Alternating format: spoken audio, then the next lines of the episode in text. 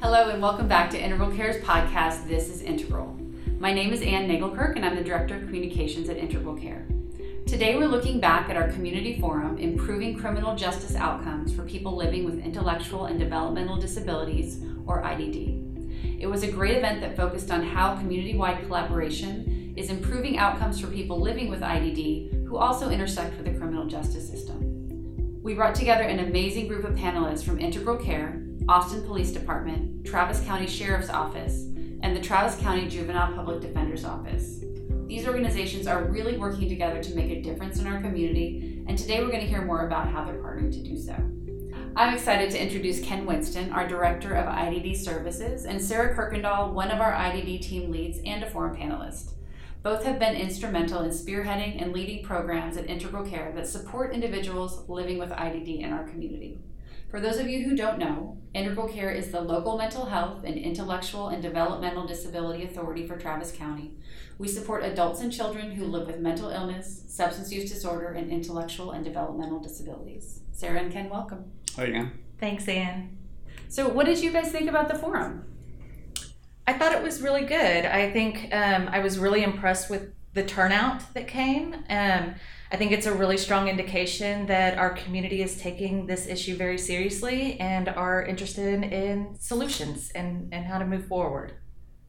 I think I think it was really great. It's uh, wonderful to see our great uh, partners in law enforcement and legal come together and, and share information and then share that with the public. So, over the course of the forum, um, our moderator, Louise Lynch, who is our Provider Network Authority officer, and she was actually a former director of IDD services at Integral Care, um, guided our panelists through um, a really interesting conversation that explored how all of these organizations represented are truly supporting people with IDD and strengthening the overall health of our community through teamwork and collaboration. So, Sarah kicked off the forum talking about what Integral Care does in the community and uh, what we know about outcomes when it comes to people with IDD who intersect with the criminal justice system. So, before we get started, Sarah, how does Integral Care support people with IDD who intersect with criminal justice? So, our main focus is on prevention, so trying to identify ways to reduce the likelihood that the individuals that we serve interact with the criminal justice system. But when we do, the focus then becomes on incorporating the criminal justice system from law enforcement to the correctional setting to attorneys into that collaborative system so that we can all work together to identify solutions and hopefully help individuals return to their home faster and with more appropriate supports in place. And I just want to add that the work that we do with crisis intervention and criminal justice is just a small piece of all the services that we offer to adults and children who do live with IDD in our community. That's right. So um, we are doing some important work, as I mentioned, and I want to hear what Sarah had to say when it comes to outcomes. Across the nation, individuals with IDD interact with the criminal justice system at rates higher than those without that diagnosis. Um, it's important to note here that while our focus is um, when that interaction is due to the individual being an offender or possibly a suspect, um, individuals with IDD are also at an increased risk of interacting with the criminal justice system as victims. Because existing psychiatric services are not routinely accessible for individuals with IDD, um, law enforcement is often forced to make the decision between arrest and allowing an individual to remain in a potentially dangerous or unsafe situation.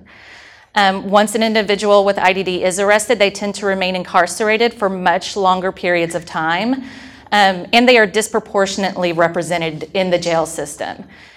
On average, there's only about 2 to 3% of the population that's diagnosed with IDD. In the jail system, some studies are showing that's as high as 10% of the inmate population has an IDD diagnosis, and they're staying incarcerated for longer stretches of time. It's also important to note that there's little to no evidence that shows that individuals with IDD engage in criminal activity at rates higher than the general population. They just don't have access to resources and alternatives to incarceration or uh, opportunities for release. So uh, Sarah really articulated all of that really well, and that, that's absolutely correct. And there's so uh, limited resources for people with IDD in the community. So you can just imagine, uh, you know, once they're in jail, the resources are even more limited and that that's that's just an artifact that's the reality and the goal of uh, our uh, law enforcement and corrections is to keep everybody safe and so part of it is you know, not just folks with IDD. So the resources that people with IDD need in jail, they're not getting it. So they, they don't have opportunities to have things that self-soothe them, that calm them. And, you know, some people like to take a walk. They're not able to do that in jail. Sometimes they may be isolated from the rest of the population, and those things make it difficult. And so we've been working on different things to see how we can help people um, divert from jail. And um, you know, we've, uh, we've actually uh, started the IDD MH Criminal Justice Collaborative, which we'll talk a little bit about uh, a little bit later uh, in, in the program. Thank you. So, at the forum, one of our goals was to help our audience understand the different ways that people with IDD can interact with the criminal justice system. And that could be in the community um, with the Austin Police Department, in jail with the Travis County Sheriff's Office, or with the juvenile justice system. Um, let's start with APD. So, Senior Officer Ashley Yunuskevich she is with the crisis intervention team. She talked about some common scenarios for APD. So, our role as officers, um, obviously, we respond to 911 calls. So, we're really not showing up unless somebody has called 911. Um, oftentimes, people um, will call 911 um, on this population for a lot of times it's verbal disturbances. Um, we get called to day habs quite a bit um, because of the overcrowding at them oftentimes and it's you know not enough staff members to kind of de-escalate situations.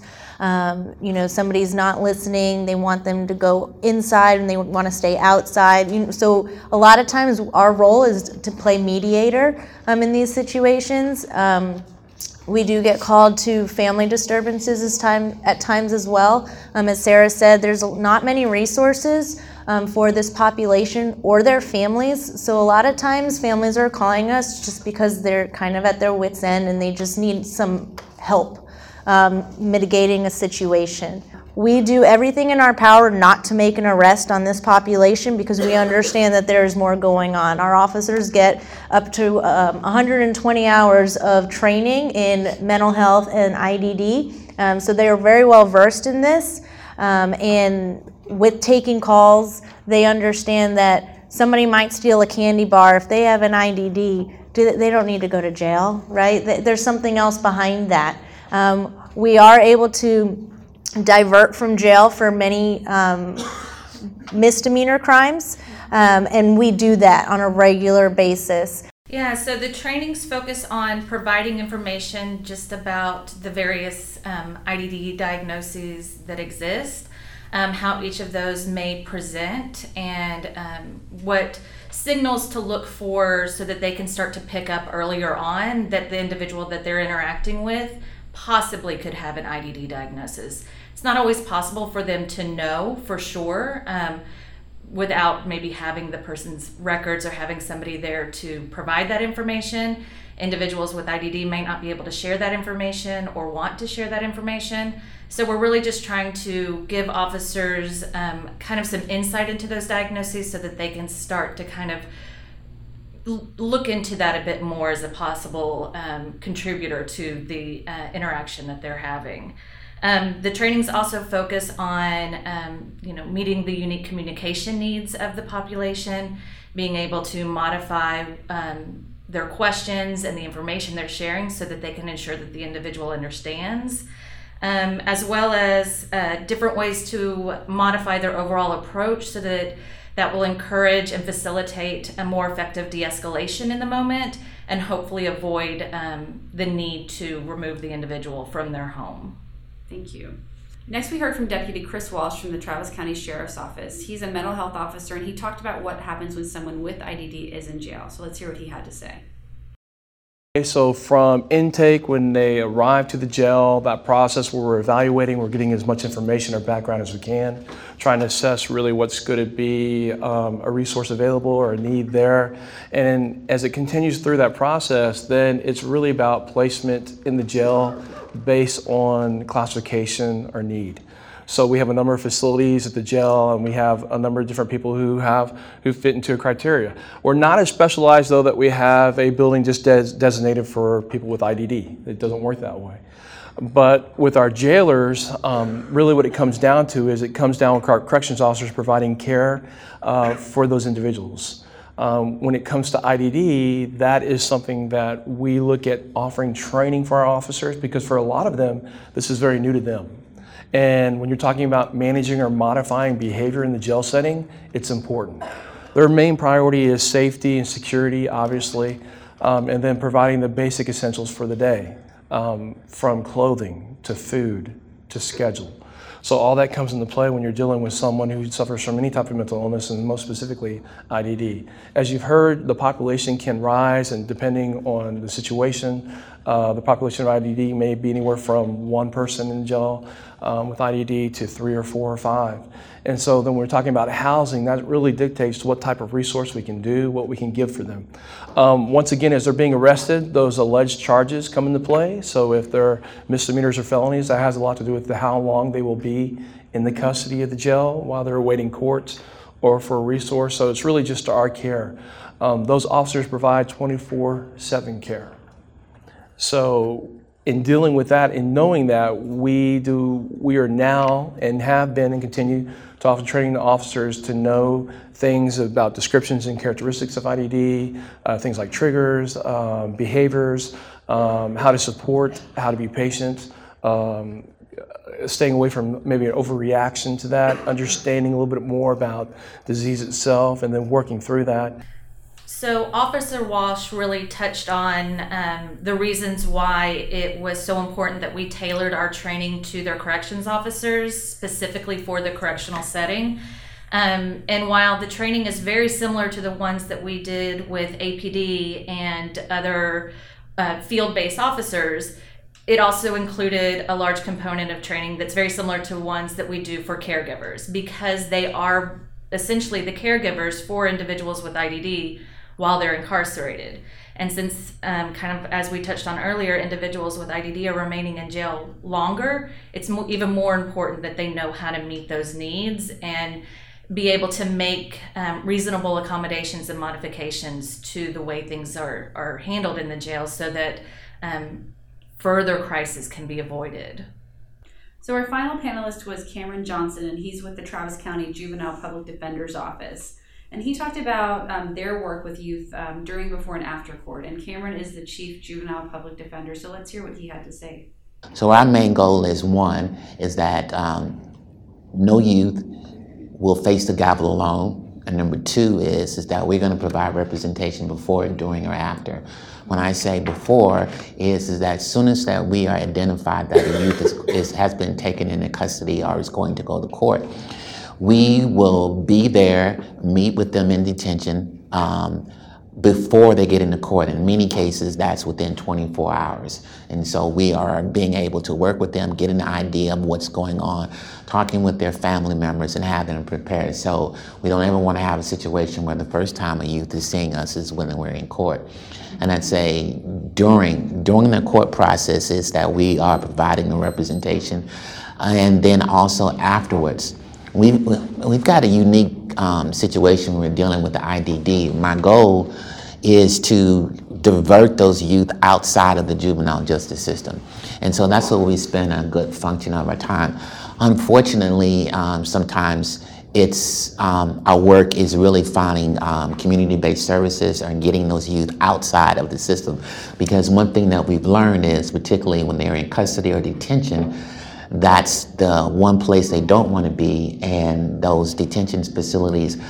Um, those are not hotels. And so we've got to learn how to being able to deal with that unique population. And that's what we focus on. Um, and you know we've been very successful at that, and it's only been um, having with the collaborative efforts. You know, working with you know from the arrest, working with parents, working with the community-based partners, and helping us and educating us. And, and you know, we have to keep up with what's going on because one thing that I found out about our that IDD population is. Um, for the most part, is is um, the youth don't want to acknowledge that they have you know, um, you know, IDD diagnosis. And so um, it's very, very important that we work um, and we spend time in using our skills and talents and being able to, to identify this use and finding out what's going on. Because in many cases, we're going to get referrals, you know, from um, the schools, you know, it's going to be coming from homes, and then they can be facing some serious consequences. And so we've got to be cognizant of that and really work hard to being able to do what we are um, mandated to do, and that is is to find them services and get them treatment, um, while minimizing the um, the legal sanctions of the um, reason that they were brought into our system. So, uh, Mr. Johnson is absolutely right about um, you know um, young people having a very difficult time acknowledging the fact that they have a disability, particularly a disability like intellectual and developmental disabilities and if we think about the stigma associated around with mental health and mental illness, and you know, for, for decades and decades, you know, it's, it's become more uh, mainstream in terms of the way we communicate about these things. And, and yet there's that stigma associated even even after all that time. And now you know when you think about a, a young person maybe 15 16 18 even 20 or 22 or whatever uh, having to say hey you know what? I have an intellectual disability and or a developmental disability and it's like um, like a moderator said at the at the at the forum it's almost like saying it's better to acknowledge that I did something bad rather than you know say uh, you know I have an intellectual and developmental disability. So that is a challenge, and that's something we continue to work with with the people we serve and with law enforcement as well. Uh, and you know the, the part of it is uh, the you know we've talked about it quite a bit is the the increased need for training and the acceptance by our law enforcement partners by the our partners in the legal profession that that training is needed uh, in fact uh, with the um, juvenile public defender's office we were uh, really fortunate that they invited us earlier in this year to provide uh, trainings to their uh, new employees as well as for refresher trainings as well. And that training really encompassed uh, something that's really important that I feel really important, and that uh, we provided a history of the people with developmental disabilities and intellectual disabilities in, in the United States. So, giving them a little bit of a historical uh, context and what people went through in uh, from institutional from institutions to deinstitutionalization and how things even then went that great with the ultimate goal for people with intellectual and developmental disabilities being able to have them live in the community in the least restrictive environment and just living like anybody else. So, part of um, Integral Care's work in preparing to train our criminal justice partners was getting up to speed on their processes so we could be informed um, when we came to the table with them. So, Sarah gave us some good background on um, what we did to prepare and build those partnerships is and i really have to commend everybody that's on this panel they've really reached out they've accepted training they've worked hard to educate themselves on this population and as the community we have that same obligation we need to understand what decisions and why officers are making those decisions for emergency detentions what information do they need from us in, to, in order to do that when we describe things as behaviors that's not psychiatric. So we have to understand what is that information that they're looking for. So we had to really educate ourselves on what goes on at each branch of the criminal justice system, um, what barriers exist, and what places can there be modifications, and there can be change, and there can be room for collaboration. And so we really had to take the responsibility to also educate ourselves on that and not just expect the, these systems to bend to our population. We asked as many questions as we possibly could. Um, we tried to educate ourselves as much as possible, and really the goal for that was so that we could take that information back to the community and provide that training and that understanding of these systems. Caregivers, when you call 911, you can't just say this person is having behaviors. You need to tell them has there been a lack of sleep? Has there been an increase in agitation over a period of time? How is their appetite? Do they have a mental health diagnosis in addition to that? Is there any psychosis? Is there any uh, thought or indication that there might be psychosis? You had to give that whole picture and it was really through being able to ask those questions that we were able to pass that information on so that we could reduce the frustration. Because often what we would hear is i called the hotline or i called 911 and they didn't do anything. Well the responsibility was on us. We weren't given the right information and so we had to find that out So again, you're absolutely right that you know training is so critical, and we're really uh, you know um, always focused on that. I'm really proud of our division at Integral Integral Care about um, you know what Sarah's work with um, the, you know providing training to the Travis County Sheriff's Office, uh, the Austin Police Department, and and you know really customizing those trainings to to the situation and to the law enforcement agency. And with that actually we provided i, think about over 1100 um, uh, members of law enforcement and over 40 trainings um, just in the maybe a little over a year. And we've we've actually trained um, a whole uh, spectrum of uh, the legal profession and law enforcement. You know, like I mentioned earlier, public defenders, judges, prosecutors, and you know, uh, employees of the juvenile justice, uh, juvenile probation department, and um, we've been actually uh, doing this. The Travis County Sheriff's Office. We've been probably uh, been training them for about three years, Sarah. Mm-hmm. I think. Okay, and APD for maybe uh, about a, a, year and a half. A year and a half. Okay, and so we're really excited about that, and um, you know look forward to continue to do those uh, trainings. I do want to just add one piece because I did say I'd come back to it. Uh, is um, you know, when Cameron Johnson was speaking about diverting people from jail, and we recognized that as an issue, and so we actually created a um, a um, a collaborative. Uh, it's the uh, IDD, the Intellectual and Developmental Disabilities Mental Health Criminal Justice Collaborative, which is a collaborative with uh, the Travis County uh, Public Defender's Office, uh, the Travis County uh, Criminal Justice Attorneys and the district attorney's office, as well as Travis County uh, Sheriff's Office. So basically, what we do is we we we get notified or we are informed or otherwise find out about people uh, who are in jail who may be clearly identified and diagnosed as having uh, an IDD diagnosis or may uh, be potentially uh, have an IDD diagnosis. And those folks are referred to us. And so we staff these cases with the district attorney's office and uh, the person's the person who's in jail, their attorney, uh, the public defender's office, or uh, someone from the Travis County Sheriff's Office, and we staff these and see like what is and these are this is what's called a, a felony docket. So these are only felony cases that come up, the serious cases, and so we kind of talk about it and see uh, what is what is the situation that actually caused this to be a felony uh, uh, case. And sometimes it's a serious assault and sometimes it's something and I, I don't want to minimize this but some, it might be something like maybe someone just pushed a police officer and that raised it up to the level of, uh, of, a, of a felony offense.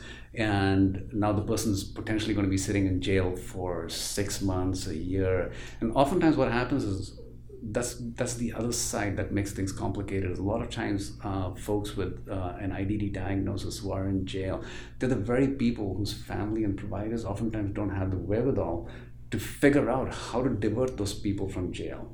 And so sometimes they may just languish there. With normally they might be, we might be able to get them out quicker. So this criminal justice collaborative that I'm talking about is um, what we try to do, we try to staff those cases and see, okay, you know, can we uh, lower the charges? Can we dismiss the charges?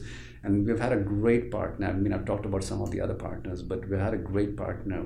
We have a great partner with the district attorney's office, and they're really, really uh, sympathetic to the work that we do and really are good partners. And we've actually, uh, I think, in the last year and a half, we've uh, resolved about over 40 cases.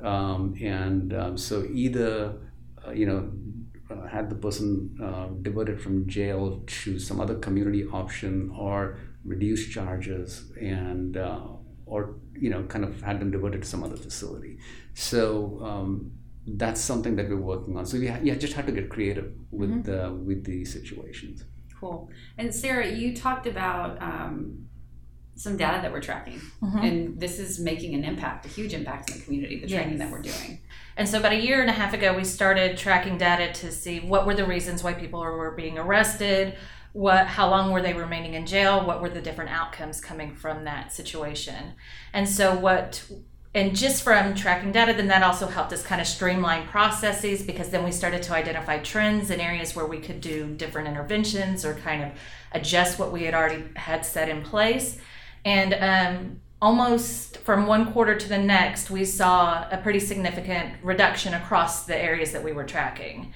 So we saw um, a significant decrease in the amount of time between the person being arrested and when our local authority was notified, which allowed us to jump into action faster and, and be able to start doing the, the different things to help somebody get out of jail that Ken mentioned. Um, there was also a significant um, number of decrease in arrests. And there's a lot of factors that come into that, not just tracking the data and the things that we're doing, but also the willingness on the part of law enforcement and the community to learn how to improve that on all sides. And then um, just the decrease in the amount of individuals who were being found incompetent to stand trial. They were we were able to then uh, look into other options for release besides that um, as well as a decrease in the overall amount of time an individual is staying in jail. Because the faster that we're able to jump into action and figure out a plan for housing, figure out a plan to put supports in place, figure out training to provide to caregivers so that they feel more well equipped to help support the individuals that they're working with, um, we were able to help uh, move people out of the jail system a bit faster. So before we wrap up, what do we want our community to know when it comes to people living with IDD? Let's just highlight a couple things that would be important for the general community to know about um, you know this group of people. I think the the number one important thing to know is that people with intellectual and developmental disabilities want to live lives just like anybody else. They want to work, they want to have relationships, they want to go to their religious places, they want to live a life that's as full and impactful and meaningful as just as anybody else in the community. And I think that is the number one thing. And I'll let Sarah add anything else. And I agree. And, you know, Louise touched on it, and we kind of touched on it throughout the panel that because individuals rely on others in order to meet those life goals and to build those relationships and to live really full lives then the onus and the responsibility really is on us as the community to be able to support them in doing that. Thank you guys so much. Um, I really appreciate your time and insight, Sarah and Ken, on this very important topic that faces our community and just to highlight the partnerships and collaboration that are moving our work forward. So, thank you for joining us today on This is Integral. Thank you, Ann. Thanks.